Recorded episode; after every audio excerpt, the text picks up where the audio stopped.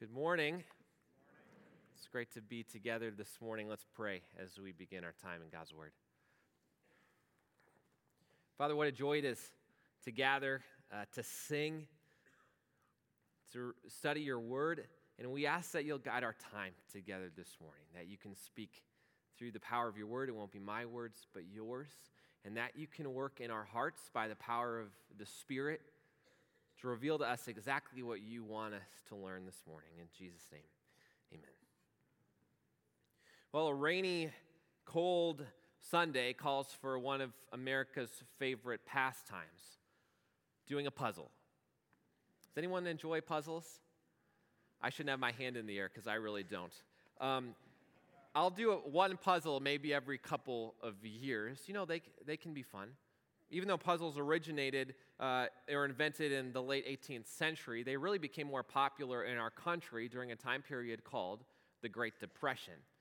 Might sound interesting, but even though employment, unemployment was at 25%, Americans were buying 10 million puzzles a week during the Great Depression. So it's quite remarkable.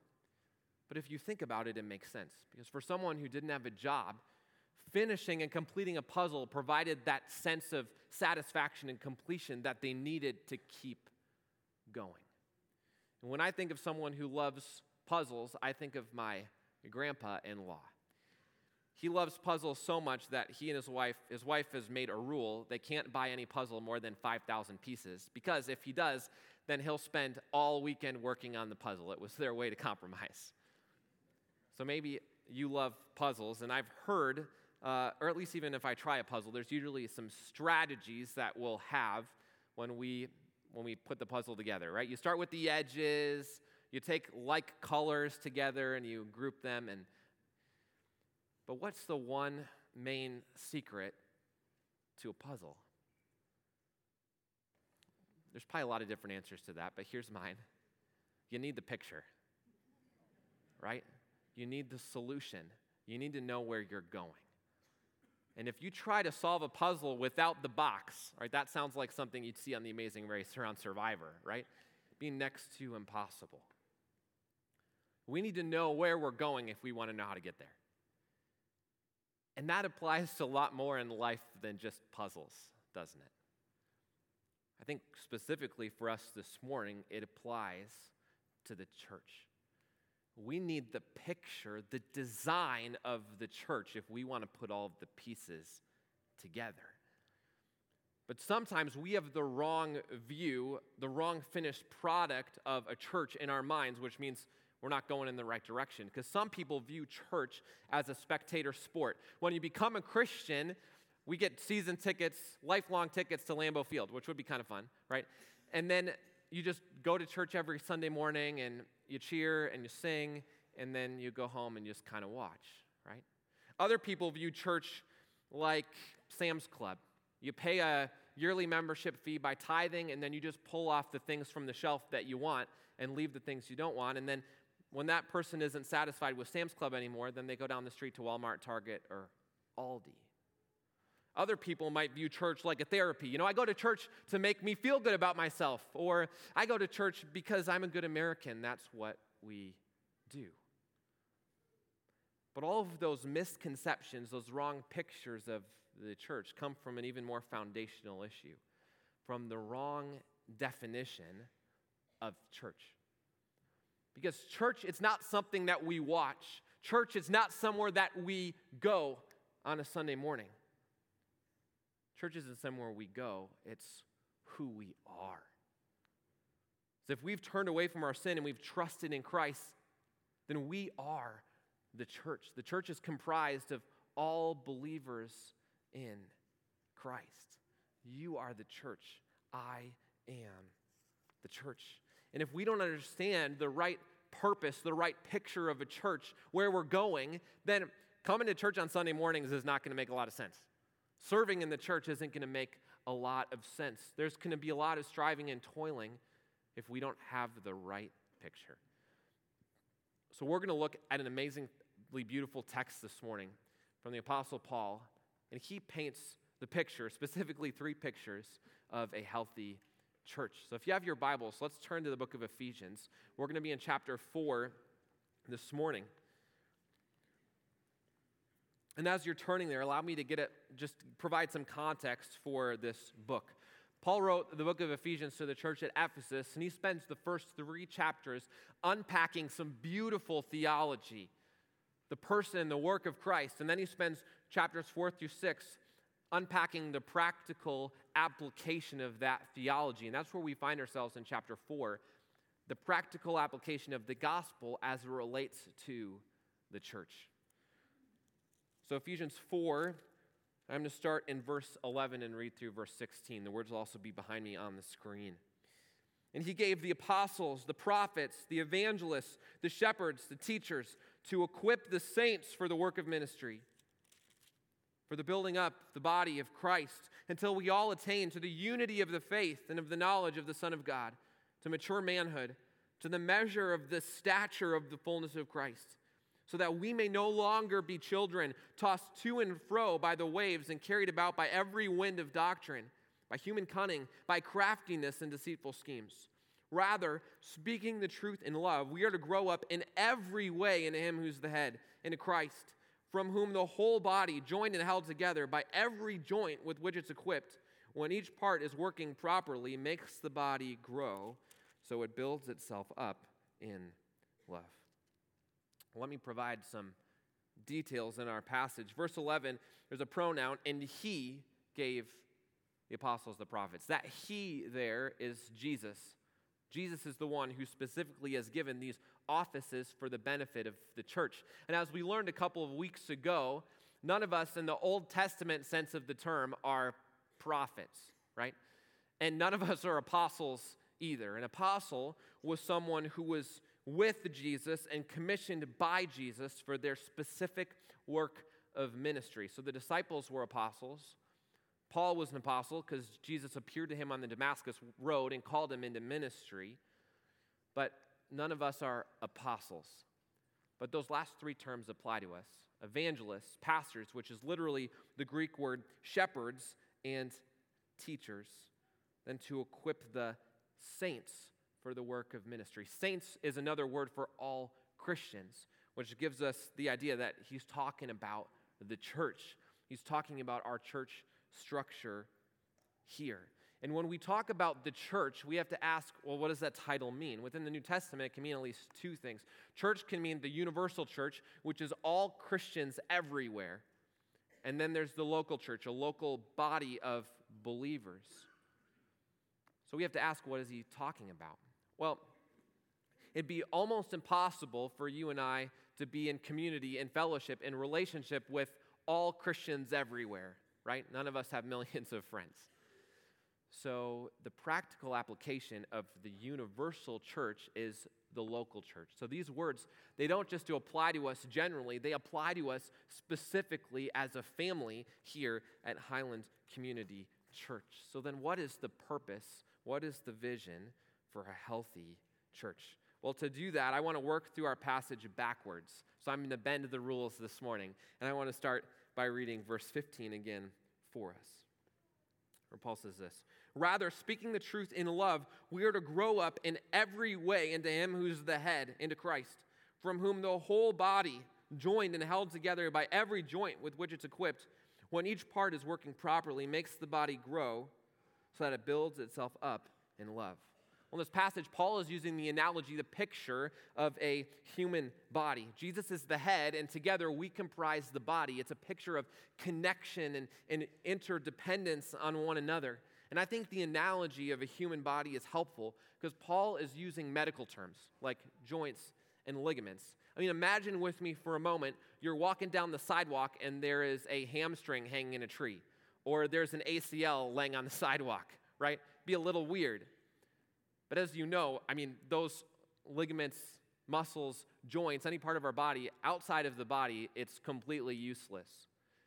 But if you've ever tweaked a hamstring, torn your ACL, tweaked your back before, you know precisely how important those small parts of the body are to our overall health. And that's the picture of the body of Christ here where each a different part of the body, each Christian has a different role and a different gift, but we come together to make up the body to accomplish Christ's purpose for the church. He's saying that we can accomplish way more together than we ever could apart. That's how he's designed this structure. And Jesus has chosen the church, his institution of the church, to advance his gospel in the world. And in order for the church to grow, we have to be connected together. And we find the key to this connection at the bookend of verse 15 and 16. He says, speaking the truth in love. The church builds itself up in love. Love, that's an important word, and every time we use it, we have to ask, well, what does it mean? Because for me to say, I love ice cream and I love my wife, same word, two different things, right? Because sometimes when we use the word love in our world today, we're talking about this warm, fuzzy, emotional, attractive feeling, right? But that's not what Paul means in this passage. This is an unconditional love, a sacrificial love. And he's saying love is the glue that binds us together as followers of Christ. And for us to experientially understand this sort of love, we don't have to go any farther than the person and the work of Jesus Christ. Remember what John said that Jesus laid down his life for us. This is how we know what love is. That's the gospel that Jesus came into the world. He took on our form in our flesh, fully God and fully man, and lived the perfect life that you and I needed to live. Even though he suffered through every kind of temptation, yet was never guilty of sin. But he died a sinner's death on the cross, a humiliating death of a criminal. And he was spat on, and he was bruised, and he was beaten, and he was mocked, and he went to the cross for us. He paid the full weight of humanity's sin. After three days, he rose from the dead, conquering sin, conquering death once and for all. That, my friends, is the gospel. And we have to understand what Paul said in Romans chapter 5 that Jesus didn't die for us while we were obedient. Jesus didn't die for us while we were his best friends. No, while we were still sinners, Christ died for us. He didn't die for the obedient, he died for the rebels because none of us are righteous. None of us are inherently good. We all need Christ to save us from our sins. And this might be new for you this morning. Maybe you know who Jesus is, but you've never placed your faith, your trust in Him dying for you. Then today could be the best day of your life. You can even now just pray to God and confess your sin and admit that you believe that Jesus died for you and give your life to Him. That's how any of us become a Christian. But for those of us that do know Christ, we have experienced a deeper love than a love we could even comprehend, a deeper love than best friends, a deeper love than a parent and for a child, a deeper love than even a husband and a wife, because Jesus has laid down his life for us. So, as Christians, we should be the most loving people on the planet because we've experienced the greatest love. But what does that look like? Because everyone loves their friends, right? We all get along with people we have stuff in common with, but what makes Christians different than everyone around us? When we have relationships with people here that we have nothing in common with except the common foundation of the gospel. Now, this doesn't mean that we need to like everyone we go to church with. It doesn't, need, it doesn't mean we need to be best friends with all 400 people in this room this morning. That's not what he's saying. Instead, there should be this spirit, this willingness to sacrifice for one another. Hannah and I learned this uh, while we were on our honeymoon. It was uh, Sunday morning. We were going to go to church and went to this this church a little smaller than Highland, and we were clearly the new people. And we went and sat in the middle of one of the rows, and um, the service started, and you know, everyone was really friendly. But after the service, there's this lady sitting a couple seats over from us, and she was sitting right in the aisle, and she could have just walked right out the back and not even said anything, but that's not what she did. She turned the other way, walked towards us, stuck out her hand, and said, Hi, it's great to meet you. What are you guys doing here? Um, and uh, we said, Oh, yeah, we're, we're just visiting. We just got married a week ago. And, and she said, Oh, that is incredible. And she took her Bible and her coffee and she set it down on the chair. And he took, she took both hands, put it on her shoulders, and said, You know, I just want to pray for your new marriage. She didn't have to do that. She didn't even know us. But she understood the love of Christ that she'd experienced. And she was just bubbling the love of Christ and just had to pray for us. What a great example of showing unconditional sacrificial love to a Christian that she didn't even know. And once we've experienced the sacrificial love of Christ, then we can connect in genuine community with one another. And you know, attending services at Highland is a great place to start. It's when our chairs are side by side. But real community, real connection takes place when we're not sitting side by side, but we're sitting face to face. Now, don't worry, I'm not going to have us turn our chairs next to each other. That'd be really uncomfortable. But this is why here at Highland, we encourage all of us to be involved in some sort of a small group. Whether that's a life group, men's Bible study, women's Bible study, young adults, G180, some way for us to develop those meaningful and deep relationships with one another, studying God's Word and then we know when one another are struggling. We know when someone else needs encouragement. It's a way to, to show love and to be loved. Hannah and I have been involved in a life group uh, this year, and it's been great. Um, some other couples in our church, and we met a couple weeks ago and just debriefed our year together. And one of the couples explained that they had been part of Highland for a while, but it had a tough time developing that meaningful connection until they joined a life group. They said this life group had been life changing for them. It was the exact encouragement that they needed at a really tough season of their life. That'd be our encouragement for all of us here today is to be connected in some sort of meaningful relationships with other Christ followers. And that's our first picture of a church is being connected, to connect together. And once we're connected, then we can begin to grow both individually and collectively to look more like Christ. As we continue, allow me to read verse uh, 13 and verse 14 again for us. Where Paul said this Until we all attain to the unity of the faith and of the knowledge of the Son of God, to mature manhood, to the measure of the stature of the fullness of Christ, so that we may no longer be children, tossed to and fro by the waves and carried about by every wind of doctrine, by human cunning, by craftiness and deceitful schemes. In these verses, we see a picture of what growth looks like. As Christians, both individually and collectively, we're not called to be stagnant, to remain the same, but we're called to grow, be on an upward trajectory, growing to look more and more like Christ. It's what we call sanctification, basically growing in our holiness. And sometimes sanctification can look like two or three steps forward and one step back, but over time is our life characterized by growth. And when we hear the word growth in a church context, a lot of times we think in terms of numbers how many members does a church have? How much money is in the bank? How many people are on staff? How many people come to the service on a Sunday morning? Sometimes it can be easy to measure growth in that way. And could we do that? We could, because each person that comes is important, represents a soul, right? But that's not how Paul's measuring growth in this passage. He uses three words to measure growth unity, knowledge, and maturity. Let's start with unity. Sometimes we think unity needs to mean uniformity, that we all look the same. But that's not what Paul has in mind. Listen to these words from Philippians chapter 2. He says this I'm going to read the second verse.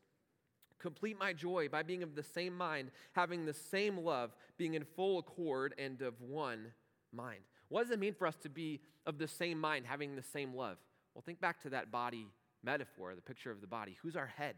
Christ is our head. Christ is our love. So, to be unified as followers of Christ doesn't mean we have to be connected to one pastor or one church or one central philosophy.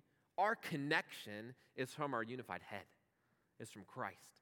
And tangibly, that means we shouldn't divide over secondary issues. Just as Pastor Jeff talked about last week. If one person is pre trib and another is mid trib, another is post trib, that's okay. We don't have to divide over that. If one person leans a little less reformed and one leans a little more reformed, it's okay. There's some issues that we can agree to disagree on and still have unity. In essentials, unity, and non essentials, charity, and in all things, Jesus Christ. And a great way for us to grow in our unity together is to remain centered on God's word. And that's what Paul gets at next. He uses the word knowledge. He's not talking about the initial knowledge of our salvation, but rather the knowledge of growing deeper in our understanding of God. And that can happen primarily through this, through God's word. First, by soaking it, soaking in it and reading it on our own personally, but also understanding God's word corporally through preaching and teaching of God's word. And here at Highland, that's why we try to work through God's word systematically when we preach, working through a book in order, or rarely, like this summer, when we're not working through a book in order, we still work through a text in order, or backwards, like I'm doing this morning. But when we preach exegetically, then God's word becomes the speaking agent. He sets the agenda. And sitting under the preaching of God's word is a great way for us to grow in our knowledge of God. And once we grow in our unity, we grow in our knowledge, we'll grow in our maturity. And Paul uses another body metaphor. He compares an infant to a mature adult. An infant is easily blown and tossed by the waves. And that reminds me of a slightly self incriminating story. Um, when I was in junior high, which is the great way to start every story, right? I went to Christian camp for a week in the summer. It was always the highlight of my summer was going to camp. Loved it. And I went with two buddies, and we went up north, having a great week. And one day during free time, we decided we just had to go canoeing. Now, this particular day was really windy. White caps on the entire lake blowing away from the camp. Now, I know this is hard to imagine looking at me now because I clearly spend hours a week lifting in a gym. Thank you for laughing. But when I was in junior high, I was 80 pounds soaking wet. And unfortunately for me, my two friends were the same size. So we decided to go out in this canoe, and by the time we realize that it's too late, we are getting blown clear across the lake, right? And for some reason, my buddy in the middle of the canoe, who didn't even have a paddle, he was dead weight, he stands up in the middle of the lake and starts saying, Come help us. I don't know how we didn't capsize. It was the miracle, right? Eventually, the camp sent a rescue boat over to save us and tow us back to camp because we literally had no chance against this wind. We were on the other side of the lake. We had the biceps of small twigs, and we were no match for the wind. But that's the picture that Paul is painting here. When we lack spiritual maturity, we're easily blown around by trendy beliefs in Christianity that might sound appealing, but go against God's word because spiritual maturity equates to spiritual strength. And God has provided us with pastors, with church leaders that will get in the canoe with us and that they'll help us build those spiritual muscles. And they give us the foresight to persevere against the winds of change that try to sneak their way into the church. And here's a couple popular beliefs in contemporary theology that go against God's word, but they're trying to creep their way into the church in America. One of which is open theism. It's this belief that God doesn't really know the future, He's not really in control of the future, things are kind of foggy, and it's a way for some theologians to reconcile the problem of evil. But that's not what we see in God's word. God is totally in control of the future. He knew us before the foundation of the world. He's from everlasting to everlasting. He's the beginning and the end. He doesn't even know, he doesn't only know the future, but he knows the what ifs. Open theism is not congruent with what we see in God's word. Another trendy belief today is called annihilationism, which is just a big word that basically means that hell's not going to last forever.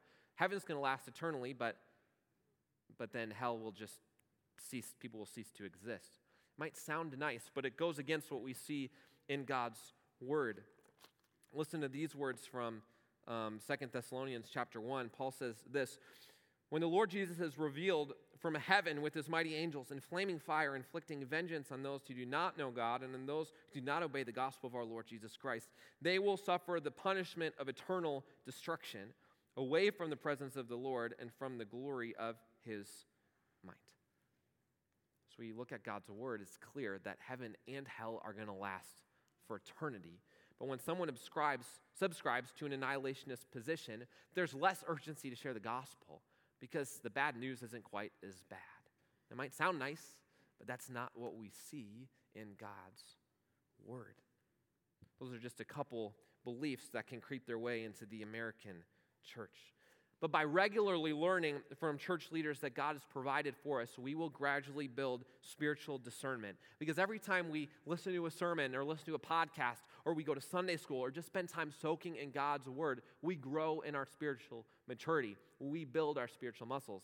Now, as you know, you can't build muscle overnight, right? It takes time and dedication and commitment. It's the same with our spiritual muscles. So, there's one reason why it's so important for us to be committed to consistently coming to church, being part of the Highland family on Sunday mornings. I know summers are busy. I know our lives are busy. But every time we miss church, it's sort of like missing a workout, a chance for us to build our spiritual muscle, to grow in our maturity and our understanding of God's word. So when we connect in community with one another, and second, when we grow in our maturity as Christ followers, then Paul gives us the third purpose of the church to get outside of ourselves, to go and to accomplish the work that God has set before us. Allow me to read one more time the first two verses from our passage. And he gave the apostles, the prophets, the evangelists, the shepherds, the teachers to equip the saints for the work of ministry, for building up the body of Christ. And we talked about verse 11 at the beginning that God has given church leaders, evangelists, pastors, and teachers for a purpose to equip the saints. I love what Jesus said in Matthew 16. He said, I will build my church. And for some reason, He's chosen you. He's chosen me to be the construction workers, to do the building of His church. And very practically, this means that the ministry of the church, it's not just for pastors. The work of ministry, it's not just for those who have theology degrees or those who are compensated. It's not just for those who can play guitar and sing. No, this work of ministry is for all of us, for the saints, to build up the body of Christ. We all have a work of ministry that God has called us to. And that directly connects to our spiritual gifts. Because when we become a Christian, the Holy Spirit comes and lives inside of us, and He gives us a, a gift which is an intangible gift, but it's meant to benefit the body of Christ to serve the church. And there's a lot of different gifts listed in the New Testament from serving and hospitality and giving and encouragement. So, how do we find our spiritual gift? Well, I wish there was a magic way to do that. There's not. Sometimes we'll use a spiritual gift inventory, which is basically a spiritualized personality test, and it helps us kind of understand and identify some of our tendencies within the church, which is helpful. But another way is just to ask ourselves, what am I passionate about? What gets me out of bed in the morning? And how can I use that to benefit the church? For someone who loves to cook, we've got a meal ministry that makes meals for families every week that are struggling or hurting or have come on difficult times. For someone who loves working with kids, we're always looking for volunteers to work with our children on Sunday mornings. For people that love to pray, We've got groups that gather for prayer every single week. And if you don't know exactly what your spiritual gift might be, that could be a great goal this week to have a conversation with a pastor, a church staff member, or an elder about how could I serve in the church. But even beyond the walls of Highland, we all have a work of ministry that exists outside the church. Beyond what happens here, God has given all of us an opportunity to be salt and light in each sphere that He's placed us in. So remember what Jesus commanded us to do right before he left the earth. He said, Go and make disciples of all nations. Most generally, that is our specific work of ministry to make disciples. All of us are called to discipleship by sharing our faith with people that don't know Christ and then helping people take the next step in their relationship with Christ. That is our work of ministry. And some people might accomplish that work by starting a Bible study at, at, their work or sharing their faith with their coworker. Someone else might have a kids' Bible club at their house during the summer. Someone else might serve the Lord cross culturally as a missionary. Another might volunteer at the hospice house to share their faith with people who are on their last breath. But all of us, in whatever capacity it might be, are called to discipleship. That's our work of ministry. Now, someone might say, That's great. My work of ministry is the local board that I serve on, or my work of ministry is the community center I volunteer at, or the soccer team that I coach. Well, those could be good works of ministry, but we need to filter them through the lens of this passage. The purpose of our ministry is to build up the church. So, if those works of ministry share the gospel with people who don't know Christ or encourage existing Christians, then those are great works of ministry. But if they don't fall in those categories, then they might not be the work of ministry that Paul has in mind in this passage, because together we are called to discipleship. Together we make up the church. Now, there's no such thing as a perfect church. And it might have been perfect until I joined or until you joined, right? Because we're not perfect. We still struggle sometimes with sin. But the goal is that together we can strive to grow to look more and more like Christ. Because being part of an active, being part of a healthy church, it's key for our sanctification. And I'm not sure if you caught our three purposes of the church. First was to connect and community. The first was to grow in our relationship with Christ. And the third is to go faithfully serving God and others. Does that sound familiar? Connect, grow, go. Right from our passage this morning, that's the picture of a healthy church. And that's our vision as Highland Community Church to connect, to grow, and go. And this hits close to home for me because uh, when I was growing up, my family was radically impacted by a church living on mission. My parents didn't know Christ when I was born, but this family invited them, invited us to go to a church a lot like Highland in southeast Wisconsin. They went, and the sermon was relevant to their life, and the music, the worship was vibrant, the kids' ministry was awesome, but the people loved each other, and they welcomed my family in. And a couple months later, a couple people from the church knew that my parents were new, and they asked if they could come over and share the gospel with my parents. And my parents decided to follow Christ together. If it wasn't for that church living on mission, connecting, growing, and going, I'm not sure if I'd be here today. Because if we find how we fit in God's mission for a healthy church, then the sky's the limit for what God can do through us. How do you fit? What puzzle piece are you in God's mission to advance His gospel around the world? Let me pray. Father, thank you for your inspired and inerrant word. And may you work in our hearts by the power of your word and reveal to us the things in our life that need to change or need to be enhanced because of what you spoke to us this morning. And Father, we want to see your church here at Highland to be used in incredible ways to advance your kingdom in our community, in our country, and around the world. Even as we have students in the Bahamas right now serving you cross culturally, use them to share the gospel and impact people there. As we start VBS tomorrow, use our church in, in uh, VBS and Marathon to accomplish great works for the gospel in the hearts of those kids. Father, use us as your church for your honor, for your glory, in the advance of your kingdom. In Jesus' name, amen.